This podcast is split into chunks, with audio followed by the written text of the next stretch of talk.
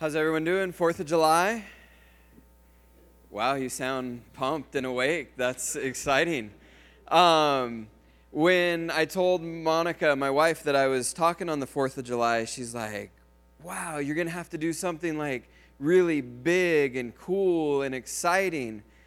And I thought, like, what? And she said, you should do a magic trick.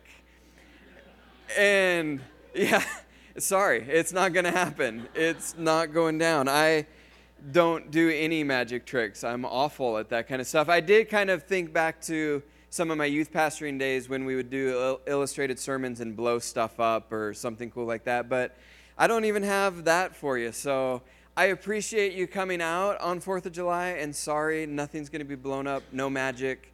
It's just going to, we're going to talk about Nehemiah and the Bible, and that will be awesome and cool. So, how many of you guys played in Hoop Fest last week?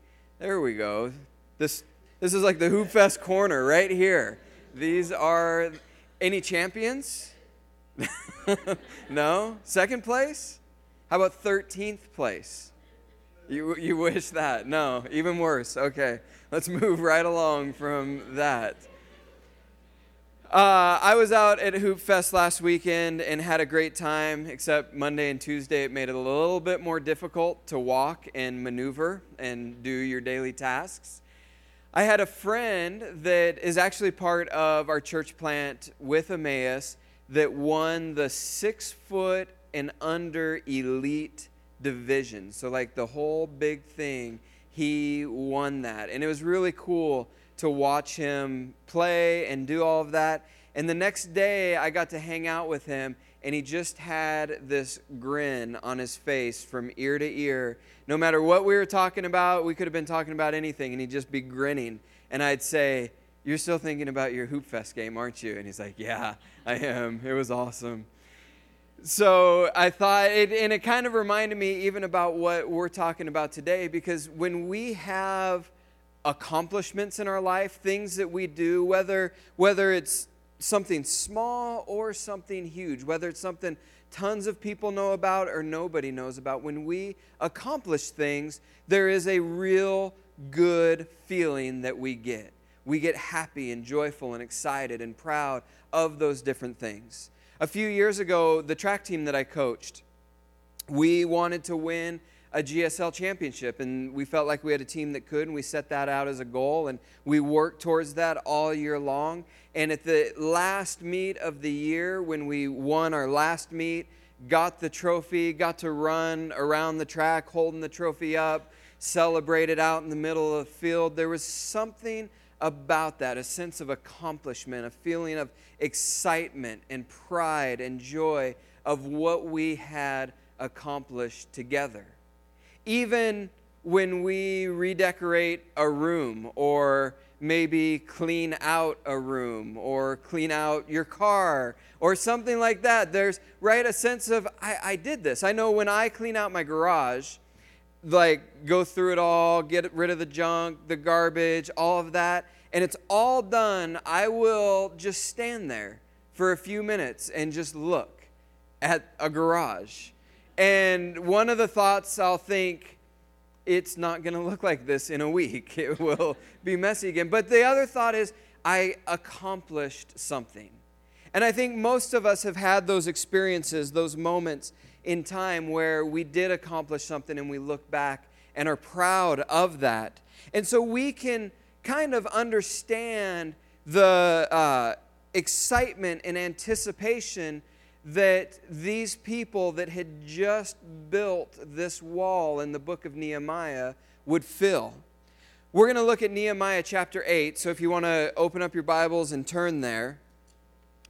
All of these people are going to be coming together knowing that they have accomplished this great task of rebuilding the wall. And we can imagine their excitement and their anticipation of, of coming together to celebrate this moment and what they've done.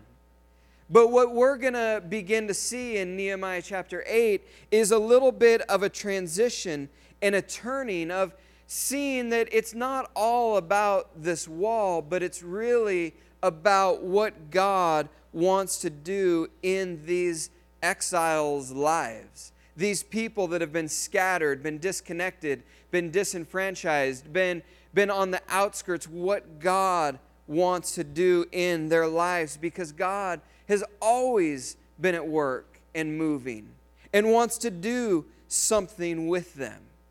What has happened is actually really amazing because these exiles who have been scattered abroad and all of these different problems for over a hundred years have come back together and in 52 days rebuilt this wall. They've had this leader that God raised up to unite everybody, to fend off the people, the opposition against them, to, to lead them to do this great work. There, there was great cause for celebration amongst these people. Not only that, the timing of it, and it was probably a God thing, worked out that it was at the beginning of their year.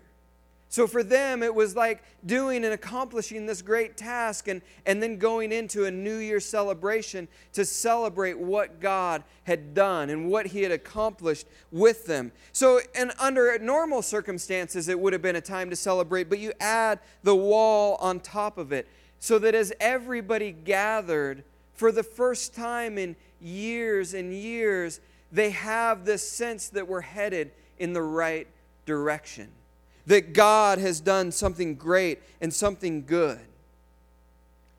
And it would be easy, I would think, for them to want to celebrate and be happy and glad because of what God has done. But God's desire is to continue to move, to continue to develop, to continue to take them to the ultimate place that He has for them. The reality is, is the story could end here.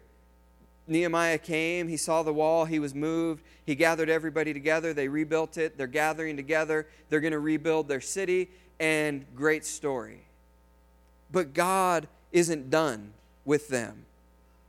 Because the story is not about building a wall or rebuilding a city. This story is God's continuing story of tirelessly working to connect and be with his people throughout the Old Testament. There's story after story, and some of them great, and some of them almost so magnificent it's, it's hard to believe. But all of those stories ultimately end with God wanting to be with his people, God wanting to draw his people back to him.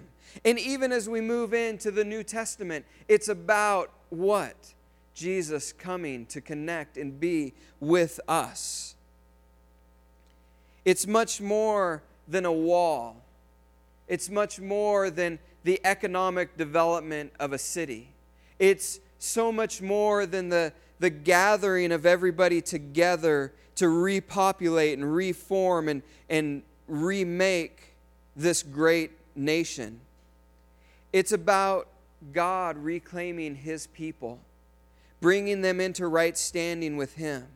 God wants his people to understand who He is, what He is, and what He has for them. It's about Him connecting with those people, seeing beyond this great accomplishment and what is really beneath the surface and needing to be done in their lives. And that's where we pick up in Nehemiah chapter 8. And we're going to start in verse 2 tells us that on the first day of the seventh month, Ezra the priest brought the law before the assembly, which was made up of men and women and all who were able to understand. He read it aloud from daybreak till noon. As he faced the square before the water gate in the presence of men, women, and others who could understand, all the people listened attentive to, attentively to the book of the law. Nehemiah makes it very clear here, and he has a little theme that starts to run in this passage that the people who could understand would gather. And the people that were gathered would understand. Verse 8, he says this it says, They read from the book of the law of God, making it clear and giving the meaning so that the people could understand what was being read. They'd built this wall, they'd accomplished this great task. But what was more important than the accomplishment that they had made was that they understood what this was all about. It says there in verse 8 that they began to give meaning so that they saw a deeper meaning to what was happening and what was going on. Ezra, who is there reading the book of law and giving the, the, the words out to everybody, he'd been there uh, for 13 years trying to teach, trying to call people back to God, trying to, to get people focused in on what God had for them. For some reason, on this day, something changed. Something took place, something happened. It says there that they stood and they read from daybreak until noon. For six hours, the people listened attentively to the word. And they came back the next day, the day after, the day after, and they listened for six hours. Something was beginning to happen. Something was beginning to change. And, and my guess is that it was a, a confluence of all of these different events. All of the years that they had spent out in exile, lonely, wandering, frustrated, hurt, upset. The fact that Nehemiah was there and, and was able to lead. The fact that Ezra had spent those years working and teaching and reaching and trying to connect with people. The fact that they had built this great wall and done this amazing task. This all of these events and everybody joining back together began to make and let something different happen. Because of all of these things, God's word begins to take on meaning. They begin to see deeper. They see really what was out in front of them the whole time but now they're beginning to grab a hold of it, they're beginning to take it. And for us, we a lot of times read these stories and see this big event, and the wall was built, and the celebration happened, and the move of God took place. But really, God, for years and years, was working in them, amongst them, calling to them, reaching to them, wanting them to be back with Him. It's not just about this big event, but it's about them understanding who God is and what He wants for them. We continue to look in chapter 8 and verse 5.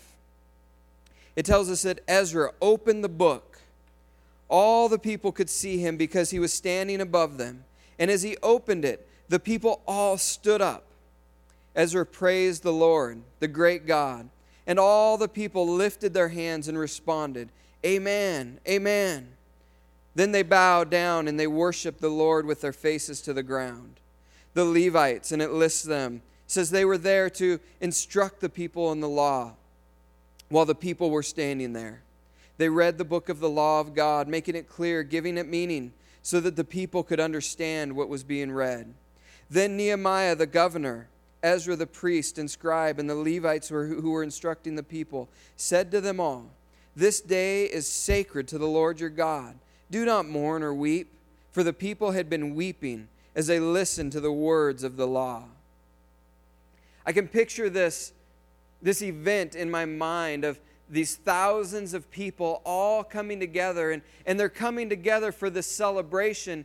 And then Ezra begins to read and they begin to worship God. And it says that all of these people were, were kneeling and bowing. They were standing and worshiping and praising. They were listening. And then they all began to weep and mourn. This is to me where it gets a little interesting and confusing because me and my thought process, if I came in this morning and as I was talking, you guys just spontaneously started standing and worshiping and weeping, and I would think that that was pretty cool. Like, that would be an awesome thing. Like, God is moving and something is happening. But Nehemiah's response to them, he says, Don't mourn, don't weep. This day's sacred. I really sat and paused at that passage because I thought, isn't it always the, the preacher's desire and goal to move people, to get them in a place where they're repenting and they're sorrowful and they're, they're saying, God, we want more of you and, and, and, and we need you and whatever, whatever, that's, that's the goal. So why would Nehemiah say, don't mourn, don't weep? The more you look into it, you begin to understand what's going on and what's happening the day before this festival, this, this uh, celebration of, of the tabernacles, it was the annual Day of Atonement. And so the day before this, they came together, and, and or at least were supposed to have come together and come and taken care of their sin confessed and sacrificed and done all of those things and mourned and wept and, and taken care of all of that business and then enter in to the celebration of God's forgiveness. There's a sense here that when that day of atonement happened, it wasn't taken very seriously. They just kind of went through the motions of it. And now that they're here at this festival, all of a sudden things are beginning to make sense. They're beginning to understand that they should have repented. They should have done things differently. I should have done this and I should have done that. But God has established this progression for them and in the way that He has set up these festivals of first you do go in and atone, for, ask for forgiveness repent. So there is this conviction, and then there is this cleansing, but then you must celebrate. It's almost as if Nehemiah is saying, it's just as important to celebrate God's forgiveness as it is to ask for God's forgiveness. So don't get me wrong, there is this first step of going to Him and repenting and, and taking care of that, but then there's this next step of moving beyond that and saying, God, we celebrate. Thank you so much for what you've done in our lives. And many of us, and we may even be one of those people, know of people that never get past that conviction and guilt and condemnation piece of life. They're never able to receive God's forgiveness and step into the joy and the celebration, the peace and the grace and the mercy that He wants to give to them.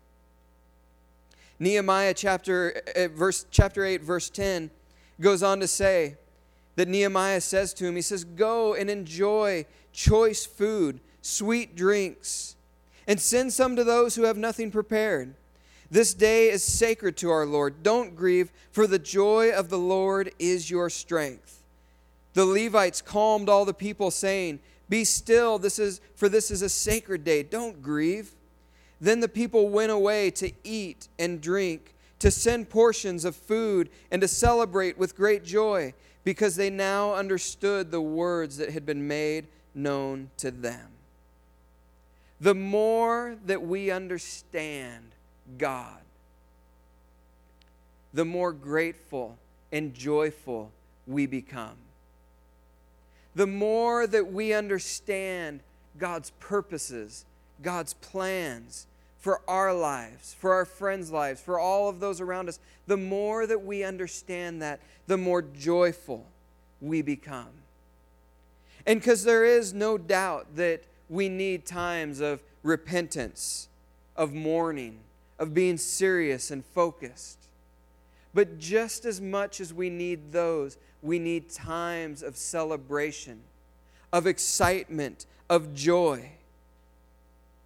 All of the repenting and the studying and the mourning point us to joy and celebration because of what God has done and accomplished in our lives the more that these people understood, the more that they were ready to celebrate, the more that they were ready to go out and party and be thankful for what God had done.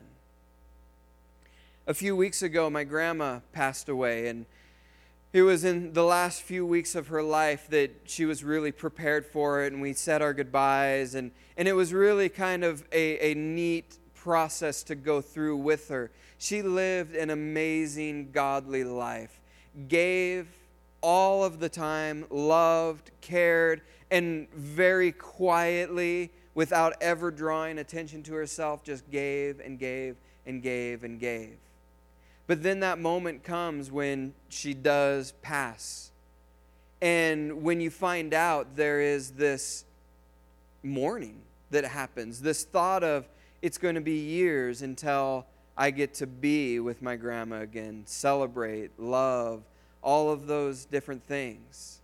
And when we held the funeral service, I really, because honestly, my grandma is probably my greatest hero in my life.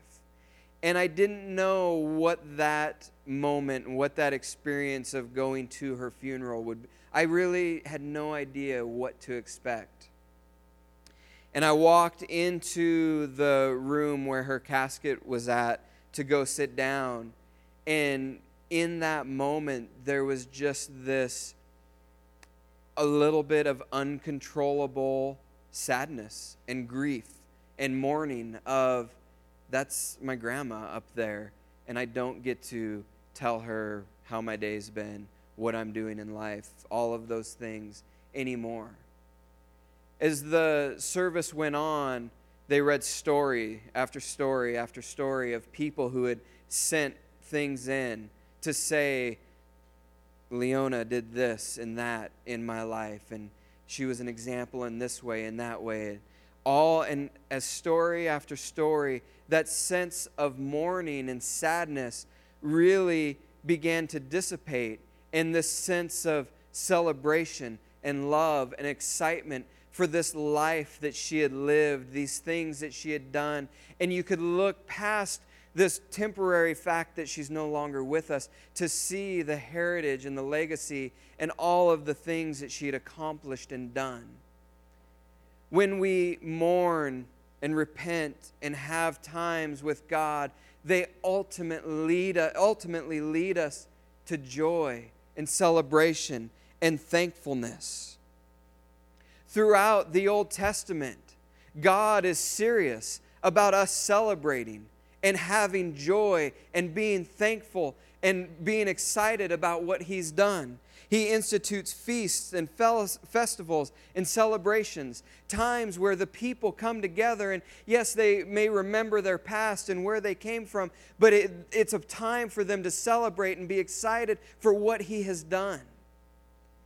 And there's a cool part of this passage where Nehemiah tells them to go enjoy food, enjoy drink, have a great time, and even beyond that, take it and give it to the people who aren't even ready for it.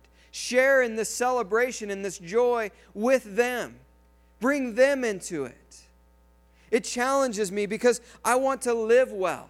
I want to build the walls. I want to do the work. I want to accomplish the things that God wants me to accomplish. But I also want to celebrate well and party well. Be excited and thankful for what God has done and bring other people into that joy. These people's strength was not in their ability to build a wall. Their strength was in the joy that became rooted on the inside of their lives because of who, what God was to them and in them. The joy of the Lord is our strength. We're in the process of planting a church, and it can get really, really busy with doing paperwork and making up plans and the, the state wants this form filled out and insurance companies want this thing filled out and you're doing meetings and trying to figure things out and it's overwhelming because we got to have this in time for that meeting and this in time for that date and all of these things going on. And, and even in a righteous endeavor, we can become so focused on the tasks and the things that we have to do that we forget that the joy of God is our strength. That the purpose of what we're doing is not opening up another church, of building an organization, but bringing God's presence to people. So after they build this wall and they're ready to celebrate this great accomplishment, God is there saying, It's about me and you and us together. Being together, celebrating, loving, excited. We can't lose sight of God, His joy, His strength, His presence in our life. And so today we have the perfect opportunity because it's a national holiday and we're going to be with friends and family and out at the lake and at barbecues and watching fireworks and all great things. And we can go and we can celebrate. We can celebrate because of who and what God is in us. And we can look beyond, yeah, it's great that the, it's the nation's birthday, but we know that there's a greater purpose in our life that God is calling us to. And we can join together and be thankful and grateful. So, as we sing a few more songs and we take communion, I want to challenge you guys today, tonight, to spend some time looking, connecting with God, looking and for that understanding and that purpose, and, and getting our mind off of all of the things that we have to do and say, God, reestablish that joy, that purpose, so that I can have strength to do what you have called me to do. Let's pray.